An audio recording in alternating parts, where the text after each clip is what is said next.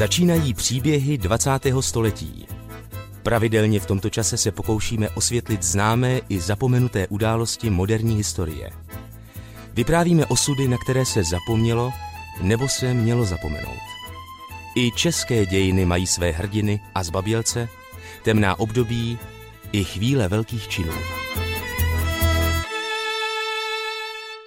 Na podzim roku 1944 odjížděli z geta Terezín poslední transporty na východ, údajně k pracovnímu nasazení, ve skutečnosti však pro naprostou většinu deportovaných na smrt. Mířili do vyhlazovacího tábora Auschwitz-Birkenau neboli Osvětím Březinka. Od 28. září do 28. října bylo z Terezína deportováno více než 18 tisíc lidí, z nichž přežilo pouze 1574. Mezi deportovanými a přeživšími byla také Hanna Lustigová Hnátová se svými příbuznými. Před pár dny v noci na pátek 5. srpna Hanna Hnátová zemřela ve věku 98 let. Její památce jsou věnovány tyto příběhy 20. století, které jsem shodou okolností upravoval a dokončoval právě v Terezíně. Pořadem vás provází Adam Drda. Poděkování za spolupráci patří Lence Kopřivové, jejíž hlas občas uslyšíte. Hanna se narodila 20. června 1924 v židovské rodině v Praze. Vyrůstala s bratrem o dva roky mladším, pozdějším spisovatelem Arnoštem Lustigem. Dál už se představí sama. Tak jmenuji se Hanna Hnátová, narozená jsem Lustigová, narodila jsem se ve Vysočanech a potom se rodiče přestěhovali do Libně, tak jsem žila a vyrůstala v Libni, kterou mám do dneška ráda. Tam jsem chodila do obecné školy a potom do gymnázia.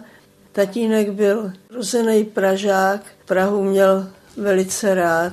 V Libni měl obchod textilním a střižním zbožím. Maminka je z Moravy, z Moravský Třebový, přivdala se do Prahy No a měli jsme moc hezký dětství. Rodiče se nám hodně, co mohli, se nám věnovali a to dětství bylo opravdu krásné. Vyrůstali jsme jako normální rodina, jako všechny ty děti v našem okolí. V 30. letech byla krize a to se do rodiny taky dotklo, ale děti tím netrpěly. Tatínek přišel o obchod a pracoval jako obchodní zástupce. A rodiče se nám hodně věnovali, chodili s náma do divadla, na návštěvy. Chodili jsme taky do cvičení, do Sokola a později do Makáby a to bylo moc pěkný. A ty kamarádky, které jsem získala tehdy, tak s těma jsem se kamarádila, nebo dalo by se říct kamarádím, pokud ještě žijou, až do dneška říká Hana Hnátová, rozená Lustigová. V její rodině se mluvilo česky. Lustigovi byli asimilovaní, podobně jako většina českých a moravských židů té doby. Věřící byla jen maminka. Tatínek byl velice moderní a vůbec nábožný nebyl. A maminka byla velice, tím, že byla z Moravy, tak byla velice pobožná. Chodila do synagogy, brala nás sebou, tam okolo Libeňské synagogy byla taková zahrada, tak jsme nemuseli být vevnitř, mohli jsme si venku hrát. No maminka zapalovala třeba svíčky, když bylo výročí úmrtí jejich rodičů, nebo když byl pekla, v pátek pekla barches, to je taková houska velká. No a ty svátky dodržovala. No ale maminka nejedla vepřový, tedy to nikdy nevzala do pusy, ale vařila na, nám všem to, co, co tatínkovi chutnalo. Paní Lustigová prý tolerovala, že manžel nechce košer kuchyni a náboženská tradice mu v celku lhostejná. Nicméně, když prý jednou děti chtěli slavit Vánoce a zdobit stromeček, zakázala jim to. Hana se ráda učila a, jak už říkala, po obecné škole nastoupila na gymnázium. To už ovšem Československo ohrožoval nacismus, záhy přišla rok 1938 a Mnichovská dohoda, potom podivná a antisemická druhá republika a nakonec 15. března 1939 německá okupace, která nejhůř dopadla právě na židovské rodiny. Když přišli protižidovský nařízení, tak byl jeden zákaz za druhým a jeden z prvních bylo vyloučení ze školy. A obec pořádala takové kroužky pro děti stejně starý, se odbývali v bytě u některého z těch studentů a z takový starší lidi, kteří měli třeba redaktoři, nám přednášeli různé předměty. No a potom už jsem byla zařazená do pracovního procesu. Třídila jsem ve španělské synagoze, z tý byl udělaný sklad a tam se ty ukradené věci ze židovských bytů třídily a tam to bylo rozdělené na oddělení, chodili tam ty věci ze židovských bytů a ono se to třídilo třeba na rukavice, na punčochy, na svetry a šlo to do Německa. To rozstříděný zboží se balilo a šlo to do Německa. Bratr byl mladší, tak mě bylo asi sedmnáct, takže jsem už byla práce schopná. Ale to byla jen taková epizoda, to ani nevím, jak dlouho to trvalo. Tam jsem pracovala, než jsem byla povolaná do transportu.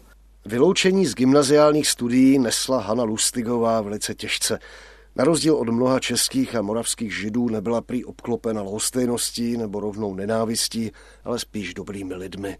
Pro mě byl třeba ohromný zážitek, že jednou mě ty spolužačky pozvali do třídy, seděla jsem úplně vzadu, ale říkala jsem si, že to nestojí za ten strach, který jsem měla, ale ten pocit byl ohromný. A nebo když jsme jeli tramvají, my jsme museli tedy jezdit v posledním voze, a když jsem někoho potkala, se na mě smál, tak jsem z toho měla radost. To bylo takové přiznání sympatí. To si pamatuju, úplně se vidím, jak jsem seděla vzadu a trnula strachy, co z toho může být, ale při, přijala jsem to pozvání, protože jsem se do té školy těšila. To bylo jenom jednou? Nebo... To bylo jenom jednou. A učitelé vás tam viděli a řekli něco? Viděli. My jsme měli hrozně dobrou třídní, jmenu, říkali jsme ji Alunka, ona se jmenovala Jarmila Dubová.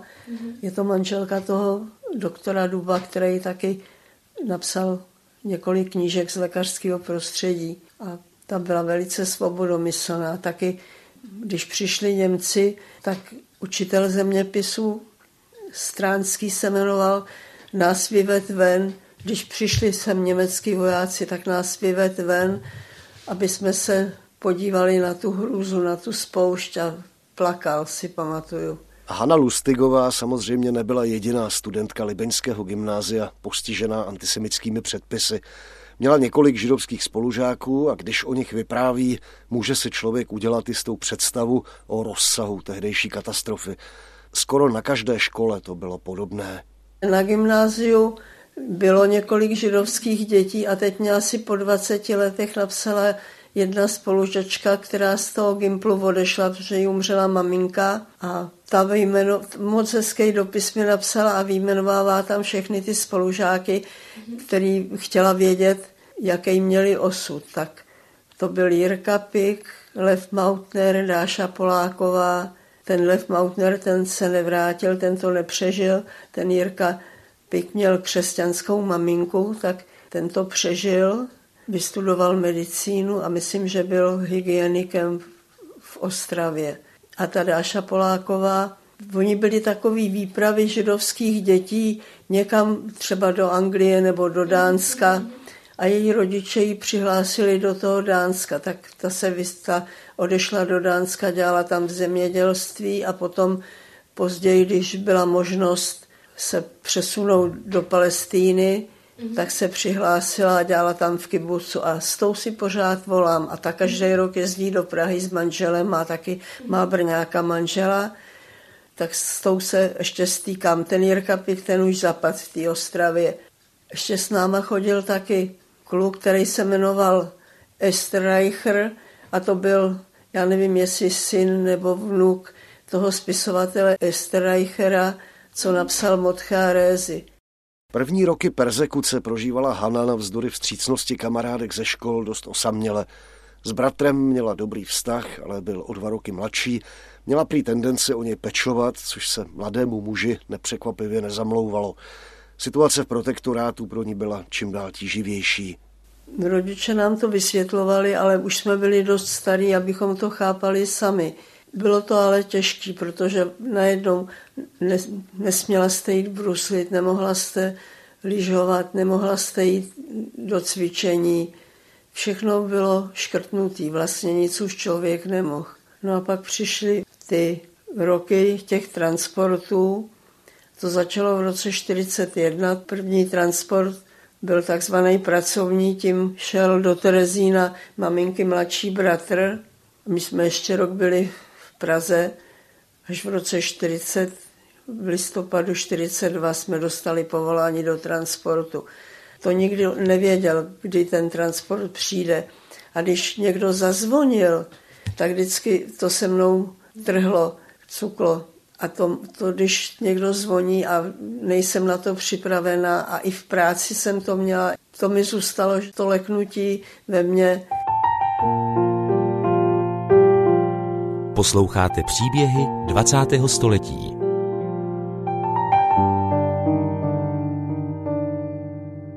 Transporty do terezínského geta odjížděly od listopadu 1941.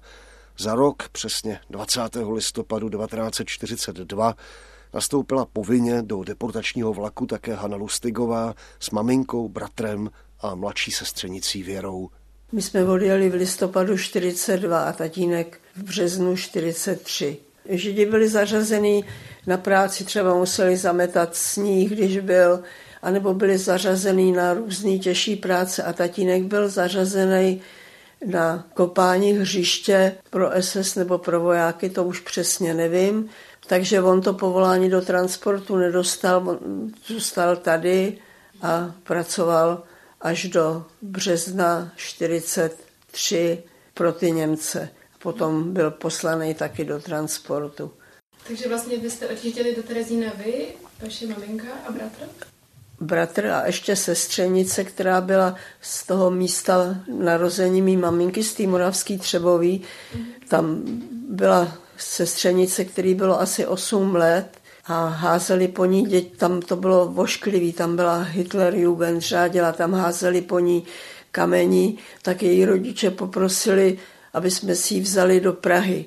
Tak rodiče samozřejmě vyhověli, tak přišla k nám, takže šla pak taky s námi do transportu. A ty rodiče ty tam zůstali a o těch vůbec nevíme, jak zahynuli. Prostě tam byli, dověděli jsme se akorát, že ten jejich majetek byl vyvlastněný pro říši. Ale my vůbec nevíme, kam přišli, jestli, jestli je zavřeli do nějakého vězení, nebo vůbec o nich jsme se nic ne, nikdy nedověděli.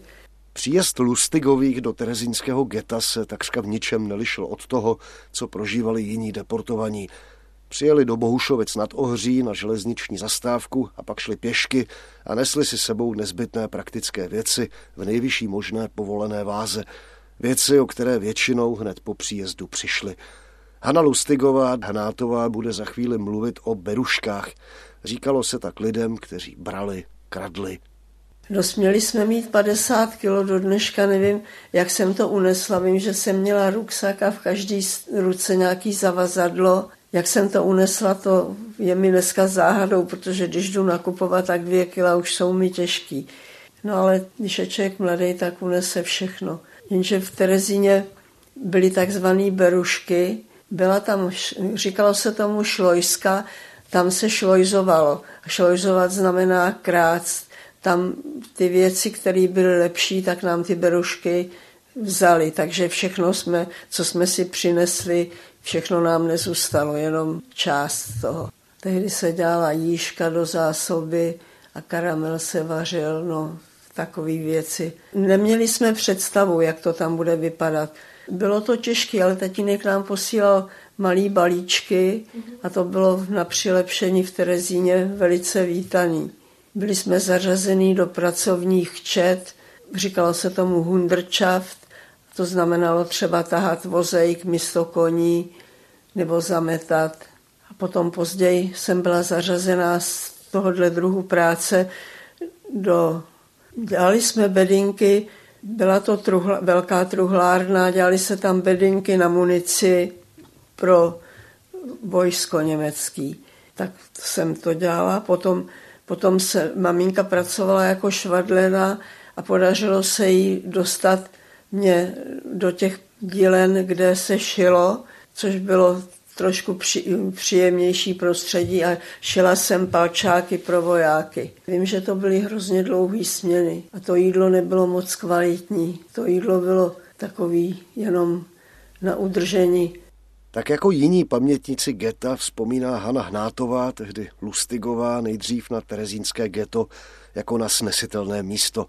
Mluví o terezínské kultuře, ale z jejího líčení hned vyplývá, že ona snesitelnost je ve vzpomínce spíše podmíněna tím, že prožitky po Terezíně byly nesrovnatelně horší. V Terezíně to nebylo tak strašný, protože tam byla možnost, jmenovalo se to Freizeitgestaltung, to, byla, to bylo zábava ve volném čase a tam byli takový význační lidi, jako třeba Karel Švenk a různý významní hudebníci, Karel Ančerl, takže tam byly koncerty večer, když člověk dostal lístek, tak to bylo ohromně povznášející. Jednou taky se zpívalo Verdiho Requiem a to museli vždycky nacvičit znova, protože ty děti, které to měli naspívaný, tak odešli do transportu, tak zase je musel ten dirigent doplnit a učit to děti znova. Ale dostat se na takový vystoupení, to, to byl svátek. To opravdu je tak, kultura je tak, dovede tak povznes člověka, že na chvíli zapomene na ty strasti. Bylo to na lístky. Těžký to bylo se tam dostat. Hana žila s matkou a sestřenicí v hamburských kasárnách. Bratr Arnošt a později také otec bydleli odděleně. Nejlepší Hanina vzpomínka je na terezínské spolubydlící, na další dívky a ženy sužované nejen hladem, ale také nedostatečnou hygienou. No, byli jsme k sobě ohled, ohleduplný. Vím, že umejt se bylo strašně těžké, že i té vody bylo málo, tak že za trochu vody dal člověk i kousek toho chleba, té malé porce. A ty vši byly hrozný tedy, protože hygiena žádná nebyla. Ale Němci se báli vší. Oni říkali, eine vance, nebo i staň to, jedna štěnice je tvoje smrť. A v Terezíně byly štěnice. Tam bylo tolik štěnic v těch kasárnách, že mm, ty kasárna jsou tak budovaný, že je velká chodba a takový e, v té zdi, která sousedí s tím dvorem, je takovej, taková prohlubeň na kytky. Tak do té jsme si vzali madraci a spali jsme té prohlubní jenom na madraci vlastně po čirým nebem ráno vodohře byla samozřejmě rosa, tak jsme byli vlhký, ale že ty štěnice venku tak nežrali, že jim asi bylo zima. To jsou hezký vzpomínky, co? No štěnice strašně koušou. Neviděla jste nikdy štěnici. No, to takový placatý, malý mrchy jsou to, pijou krev. Posloucháte příběhy 20. století. Nejhorší na pobytu v terezínském getu byla naopak soustavná hrozba, že bude člověk zařazen do dalšího transportu na východ. Transporty z Terezína v celku pravidelně odjížděly od ledna 1942 a Hanna s bratrem Arnoštem byli do jednoho z nich zařazeni pravděpodobně v roce 1943 ale náhodou se jim na poslední chvíli podařilo deportaci uniknout. Byly transporty na východ, nevěděli jsme, co to znamená, ale každý se toho bál. To slovo východ mělo strašný zvuk a celou tu dobu, co jsme tam byli, tak jsme se báli tedy transportů. Vím, že jednou taky jsme byli zařazený, bratr a já, to bylo v červnu 40, teď nevím, jestli 43 nebo 44, já jsem si nepsala žádný deník, takže už ty data se mi trošku míjejí. Byli jsme zařazení do transportu, nastoupili jsme na dvoře jedných kasáren a my jsme byli oba s bratrem vzadu.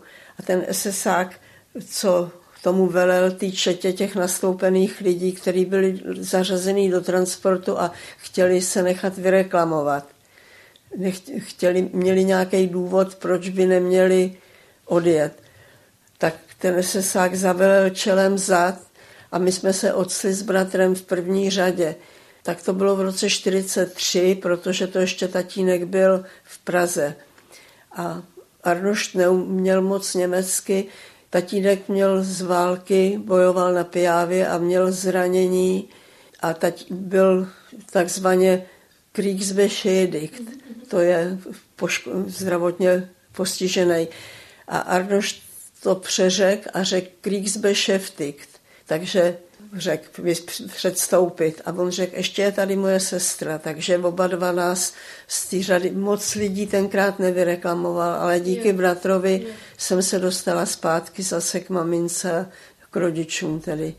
Jen na dovysvětlení, místo německého slova, které znamená ve válce raněný, řekl prý Arno Šlustek, že jeho otec je válkou zaměstnaný a to prý SSák zdá se přijal jako polehčující okolnost. A Hanna zůstala v Terezíně ještě více než rok. Zažila v getu mimo jiné známou okrašlovací akci, kterou prošlo geto před návštěvou Mezinárodní komise Červeného kříže v červnu 1944. Návštěva samotná patří k nejostudnějším momentům druhé světové války, ale k tomu se za chvíli vrátíme. Na palandách jsme spali, byly třípatrový ty palandy.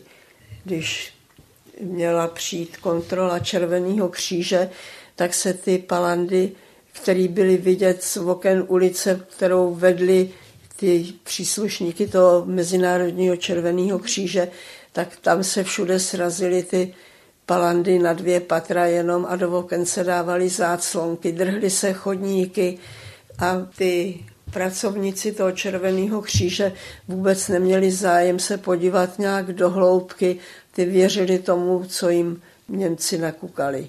Já vím, že děti byly naveden, malí děti byly navedeny, ten velitel se jmenoval Rám a ty děti byly naučený říkat Onkel Rám, ich will schon nicht sardinen.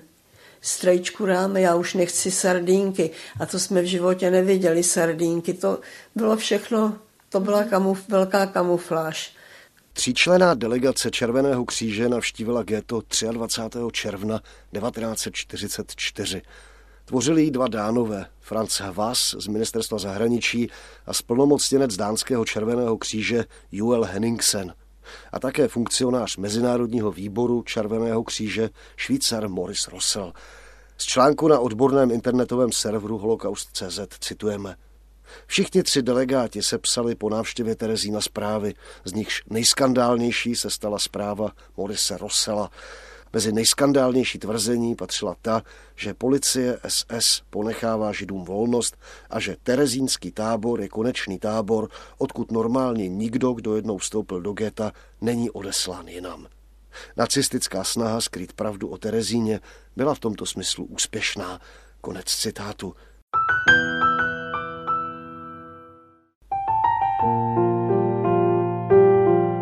Posloucháte příběhy 20. století. Posloucháte dnes vzpomínky Hany Hnátové, rozené Lustigové. Sestra spisovatele Arnošta Lustiga se narodila v Praze roku 1924.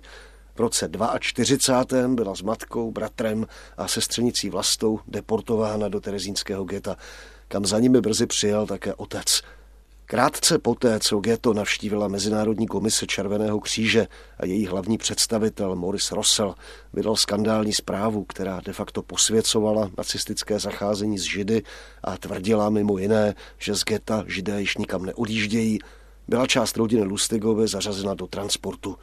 No nejhorší bylo to, když teda přišel ten transport do Osvětimi, ne, to jsme nevěděli, že to dosvětím. Transporty na východ, to byl jenom. Byla zařazená maminka a ta moje sestřenice. Předtím už ale odešel prvním transportem tatínek, to bylo tehdy, to bylo v říjnu 44, mm-hmm. to bylo 10 transportů mm-hmm. a měli, se, měli ty lidi na východ a vybrat z nich ty, kteří jsou schopní práce do Německa. V prvním transportu byl tatínek, to bylo tisíc lidí. On měl bohužel brejle a to se mu stalo osudným, byl odsouzený do plynu.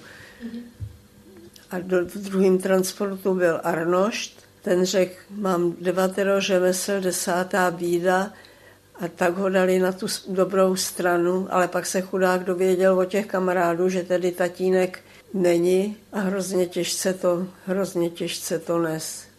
Říká, že tenkrát poznal, co znamená kamarádství, že ho vzali ty kluci mezi sebe a zahřejvali ho vlastním tělem a tak mu chtěli ulehčit ten žal, ten žal který pocitoval.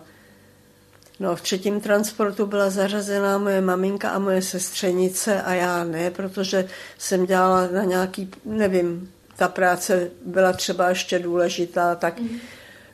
A já jsem se přihlásila dobrovolně, protože jsem si řekla, když jde maminka bude pracovat někde jinde a já mám pracovat tady, tak půjdu s ní, no tak mě přiřadili k mamince a šli jsme tedy, šli jsme všechny tři.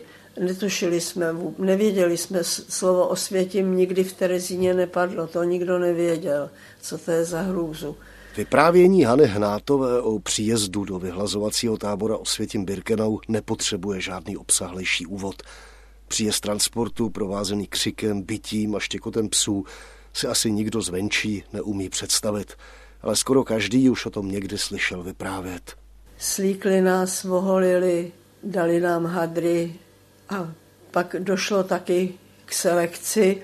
Byly, byly nástupy takzvaný apely. Po pěti jsme se museli řadit vždycky nastoupit a to bylo takový tejrání, jenom Polsku už byla zima v koncem října a tou holou hlavou to bylo strašný. A pak jsme nastoupili do selekce. To znamenalo, že jeden SSák třídil ty lidi, kteří byli nastoupení v těch pěti stupech, třídil nalevo nebo napravo. Nevěděli jsme, co znamená nalevo nebo napravo a maminku dal nalevo a mě a tu sestřenici napravo. A jelikož jsem se přihlásila dobrovolně, tak maminka si řekla, no to se mnou ta holka měla jet jenom ve vlaku a teď už mám být já někde jinde. Tak řekla, bitte das sind meine Kinder. A on ji vzal a šoupí k nám, což je úplný zázrak, protože když někdo řekl, že jsou sestry, tak je schválně rozdělili, nebo matka s dcerou schválně rozdělili, já nevím, co to byl za šťastný okamžik třeba té mamince pomohl ten její pámbu. Hanna Lustigová popisuje možná až druhou selekci. První obvykle probíhala hned po příjezdu transportu, druhá rozhodovala o tom, zda se člověk ještě hodí k práci, anebo půjde na smrt. Hanna s maminkou a sestřenicí byly na práci vybrány. Asi po dvou nebo třech týdnech odjeli všechny tři s osvětěmi do tábora v Saském Freiberku, do pobočky koncentračního tábora Flossenberg ale v Osvětě mi to bylo hrozný. To bylo štěstí, že jsme se tedy dostali na tu práci ven a jeli jsme do Freiberku v Sasku a byli jsme zařazení do továrny na výrobu letadel. Vrtali jsme díry a nítovali jsme je. Jak, to vypa- jak ty křídla vypadaly, jestli vzlítly, to nevím, protože to byla práce, kterou jsme neuměli. Měli jsme německého mistra a SSAčky byly jako dozorkyně. A když jsme chtěli jít na záchod, tak jsme se museli přihlásit a když vás nepustila, tak jste nesměla jít. Ty SSAčky hnusný byly, ty, ty byly tak přísný, komisní. Když byly nálety, tak jsme museli zůstat v továrně. Němci šli do krytu a nás tam nechali a my jsme si přáli, aby jen ten nálet už tu továrnu zničil, aby byl konec války. I třeba s náma. Ještě před porážkou nacismu byl tábor Freiberg evakuován před blížící se frontou. Pokračuje Hanna Lustigová Hnátová. No potom se blížila z východu ruská armáda a ze západu armáda spojenců, tak nás naložili do vagónu a měli nás odnes do koncentráku, do kterého jsme patřili, protože byl vždycky nějaký hlavní koncentrák a měl spoustu takzvaných vedlejších lágrů. My jsme byli vedlejší lágr, ten Freiberg v Sasku, a patřili jsme do Flossenbirku a tam nás chtěli odvést na zaplinování. Ale trať byla rozbombardovaná v severních Čechách, takže se nepodařilo se přes tu českou hranici dostat a jeli jsme podél celých českých hranic až, až na jich a skončili jsme v Mauthausenu. Ale ještě bych chtěla říct, že po cestě Byli, bylo nás sto v tom vagónu, nemohli jsme vůbec sehnout, seděli jsme takhle rozkročený nohy a ta druhá seděla zase v ní. Bylo to, bylo to strašný, měli jsme tam jeden belík a ráno vždycky roztrh ty dveře ten SSák a ptal se, kdo chcípnul, ver i skrepírt a zase ty dveře zabouch. Když jsme jeli třeba přes Plzeň, tak jsme viděli rozbombardovanou Plzeň. Pamatuju si, na jedné střeše ležela kráva s roztaženýma nohama, jaký ten tlak vyhodil na střechu. No a to jsem chtěla říct, to věd, krásný zážitek. Potom jsme přijeli do Horní Břízy. V tom transportu nás bylo 500 Češek a 500 Polek. A když slyšeli lidi v té Horní Bříze, že mluvíme česky, tak nám přinesli nějaké jídlo tak to museli dát Němcům samo sebou, tak Němci si nechali to lepší, aby jsme dostali chleba a kafe. Pro nás to bylo úplně nádherný, protože celou tu dobu nám Němci nic nedávali k jídlu. Dokud jsme byli v tom Flossenbirku, tak jsme měli ráno tu brindu černou a malý krajíček chleba a ten jsme buď mohli sníst najednou ráno, nebo si ho skovat ještě v polední polívce a k večeři byla taky šlichta to taky nebylo nic. Ale tý, to byl takzvaný transport smrti, to jsme nedostávali, oni nic neměli, tak nám nic nemohli dávat. Já nevím, oni asi z toho Freibergu žádný zásoby nevzali sebou, nebo vzali, ale pro sebe jenom. To bylo v, 40, v dubnu 45 a ještě v jednom městě, vesnici jsme taky stáli, taky se nemohlo jedal, taky nebyla trať volná, taky nám přinesli jídlo, ale zase jenom jsme dostali černý kafe, ale říkám, byli jsme za něj tak vděční, jednak bylo teplý a jednak to bylo něco k pití. Vzpomíná Hana Hnátová, rozená Lustigová.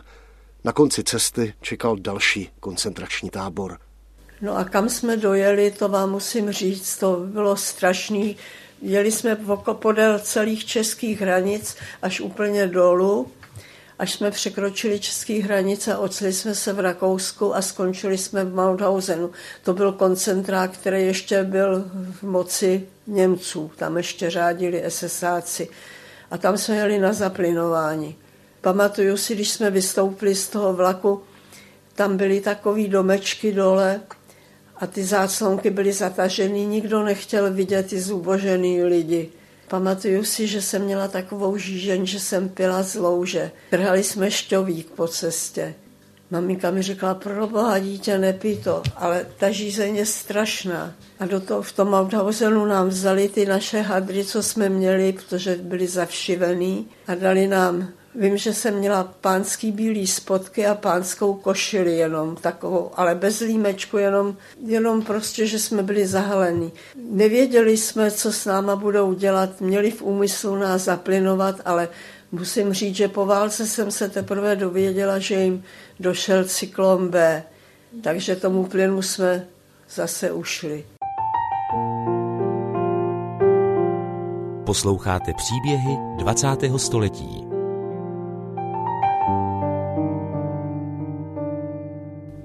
Hanna Hnátová Lustigová vzpomíná, že němečtí dozorce a SS-mani byli krutí až do poslední chvíle.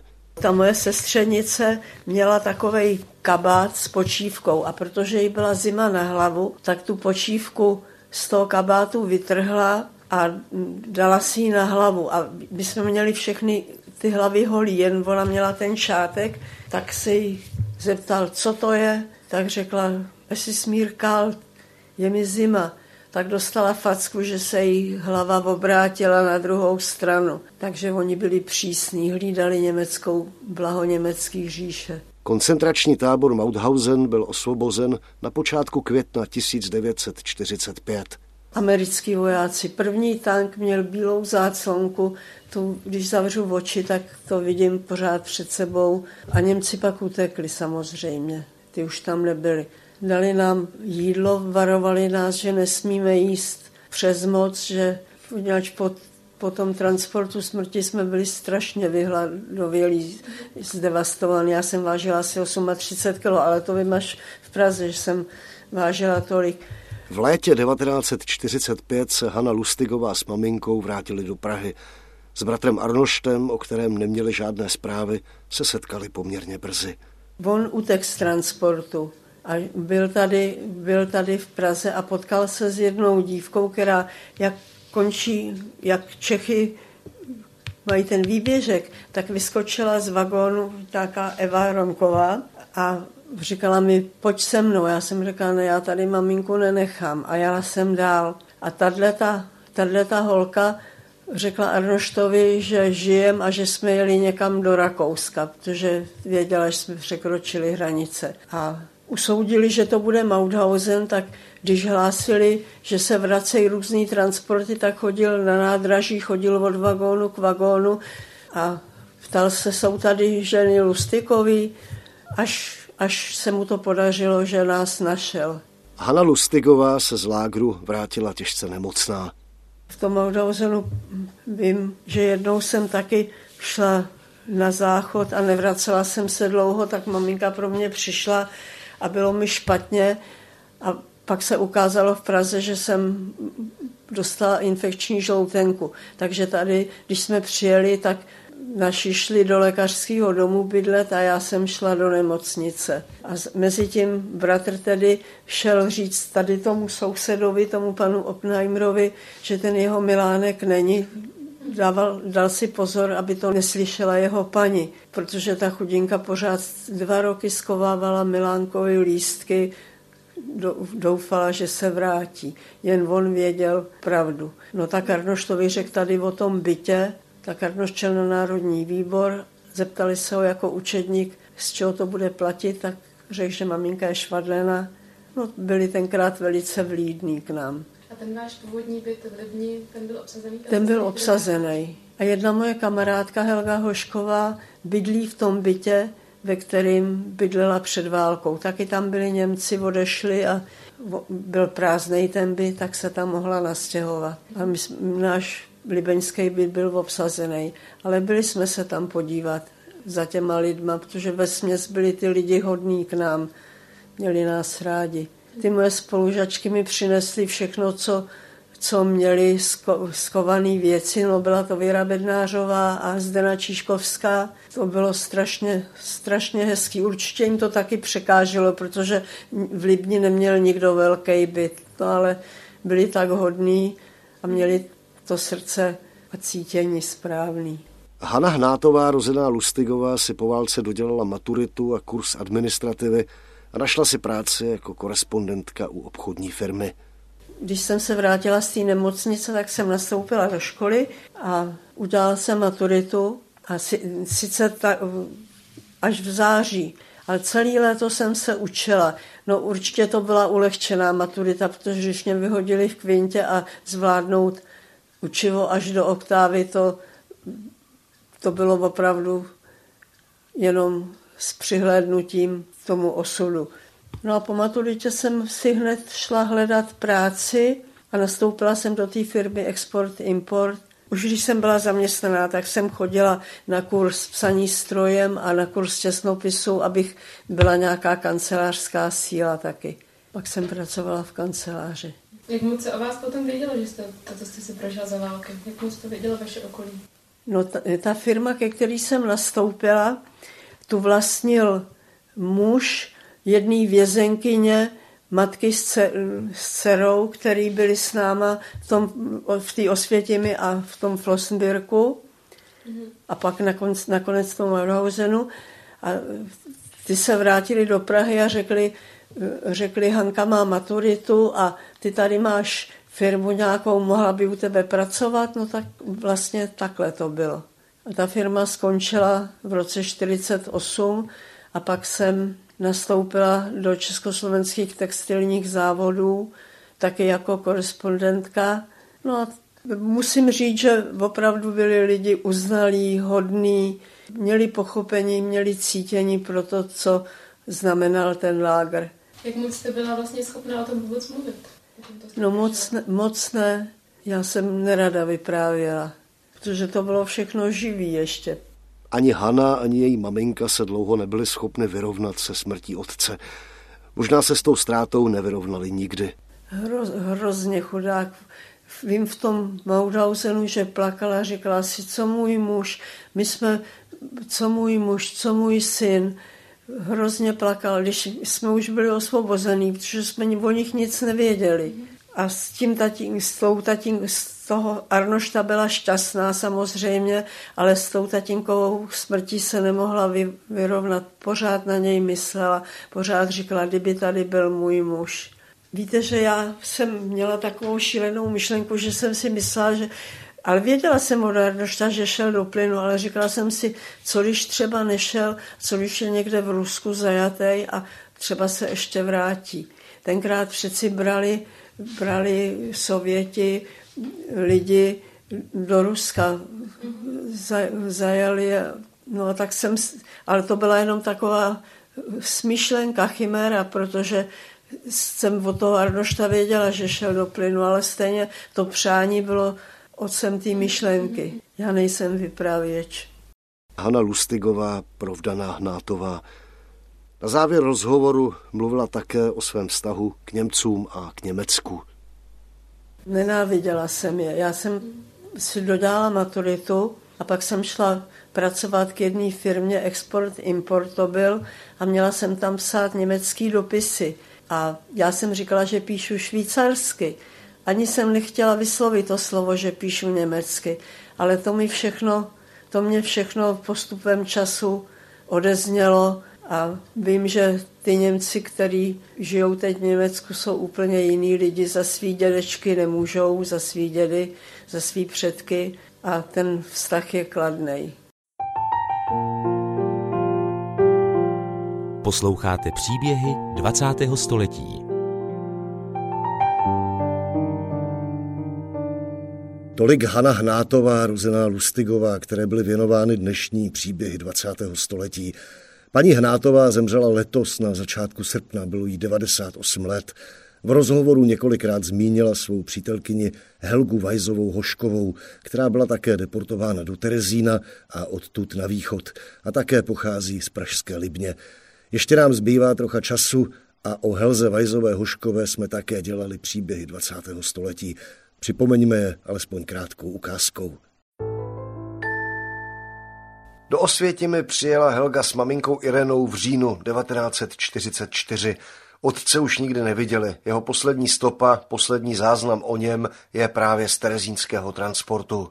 My jsme vůbec nepochopili, kde jsme, protože jsme viděli obrovský prostranství dřevěných baráků, ostnatý drát, lidi v nějakých pruhovaných šatech a vzadu nějaký kouřící komíny a teď tam jsem vtrhli, že jo, teď ty SSáci štěkali psy, jak řvali na nás, německy, že jo, los, los, schnell raus, jako rychle, rychle, ven, ven, všechno tady nechte, zavazadla nechat a ven. A teď nás stavěli do, do takové dlouhé fronty a tam vepředu stál nějaký SSák, byl to pravděpodobně Mengele, nevím, asi jo, taky bych ho ani nepoznala, kdybych ho viděla, protože jsem ho nevnímala.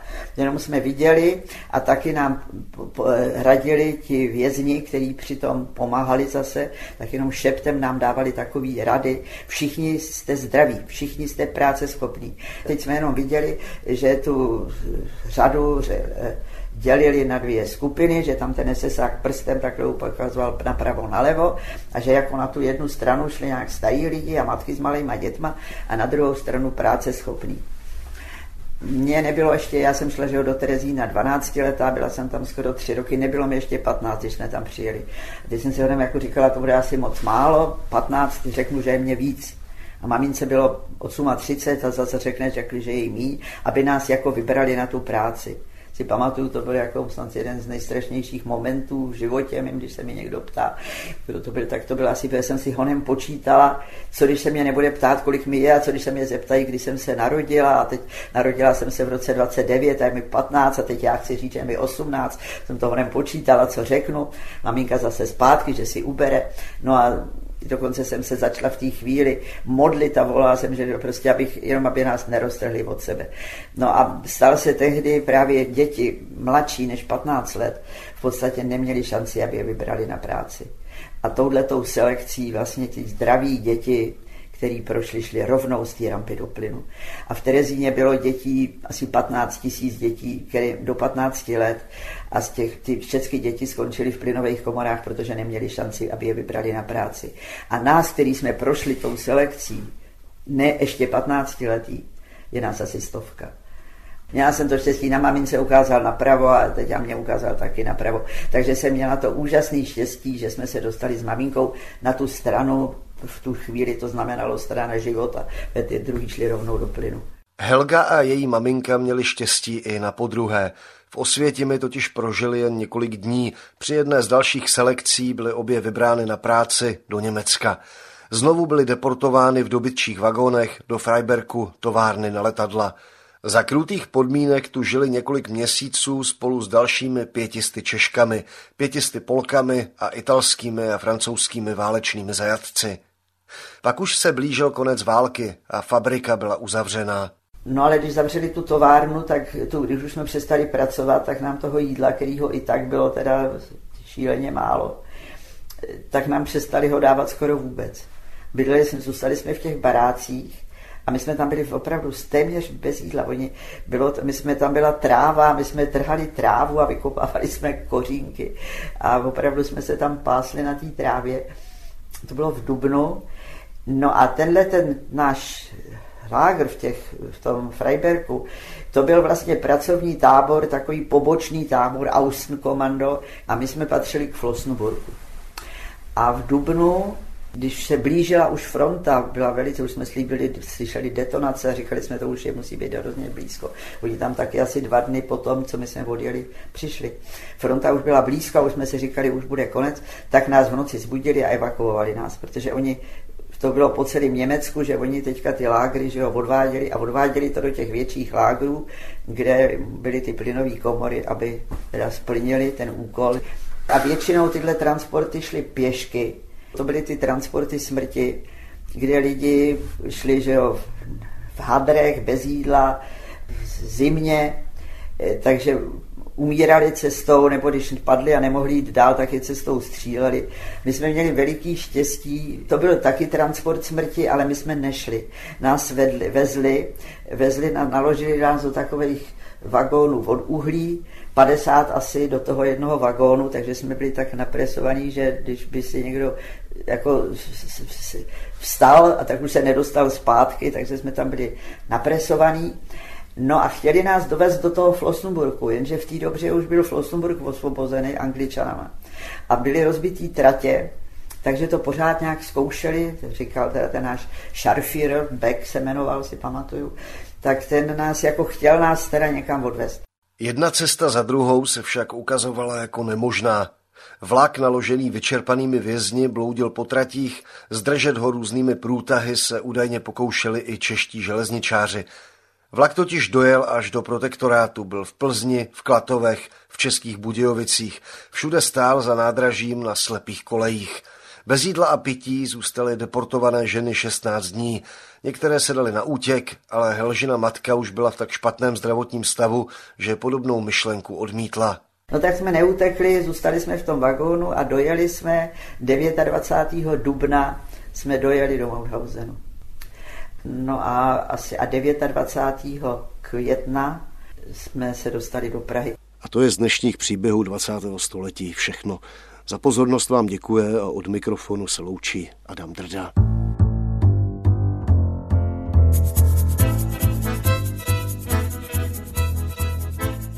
Tento pořad vznikl ve spolupráci Českého rozhlasu a neziskové organizace Postbellum. Vše o příbězích 20. století najdete na internetu Českého rozhlasu Plus, na portálu Paměť národa nebo třikrát dvojité v postbellum.cz.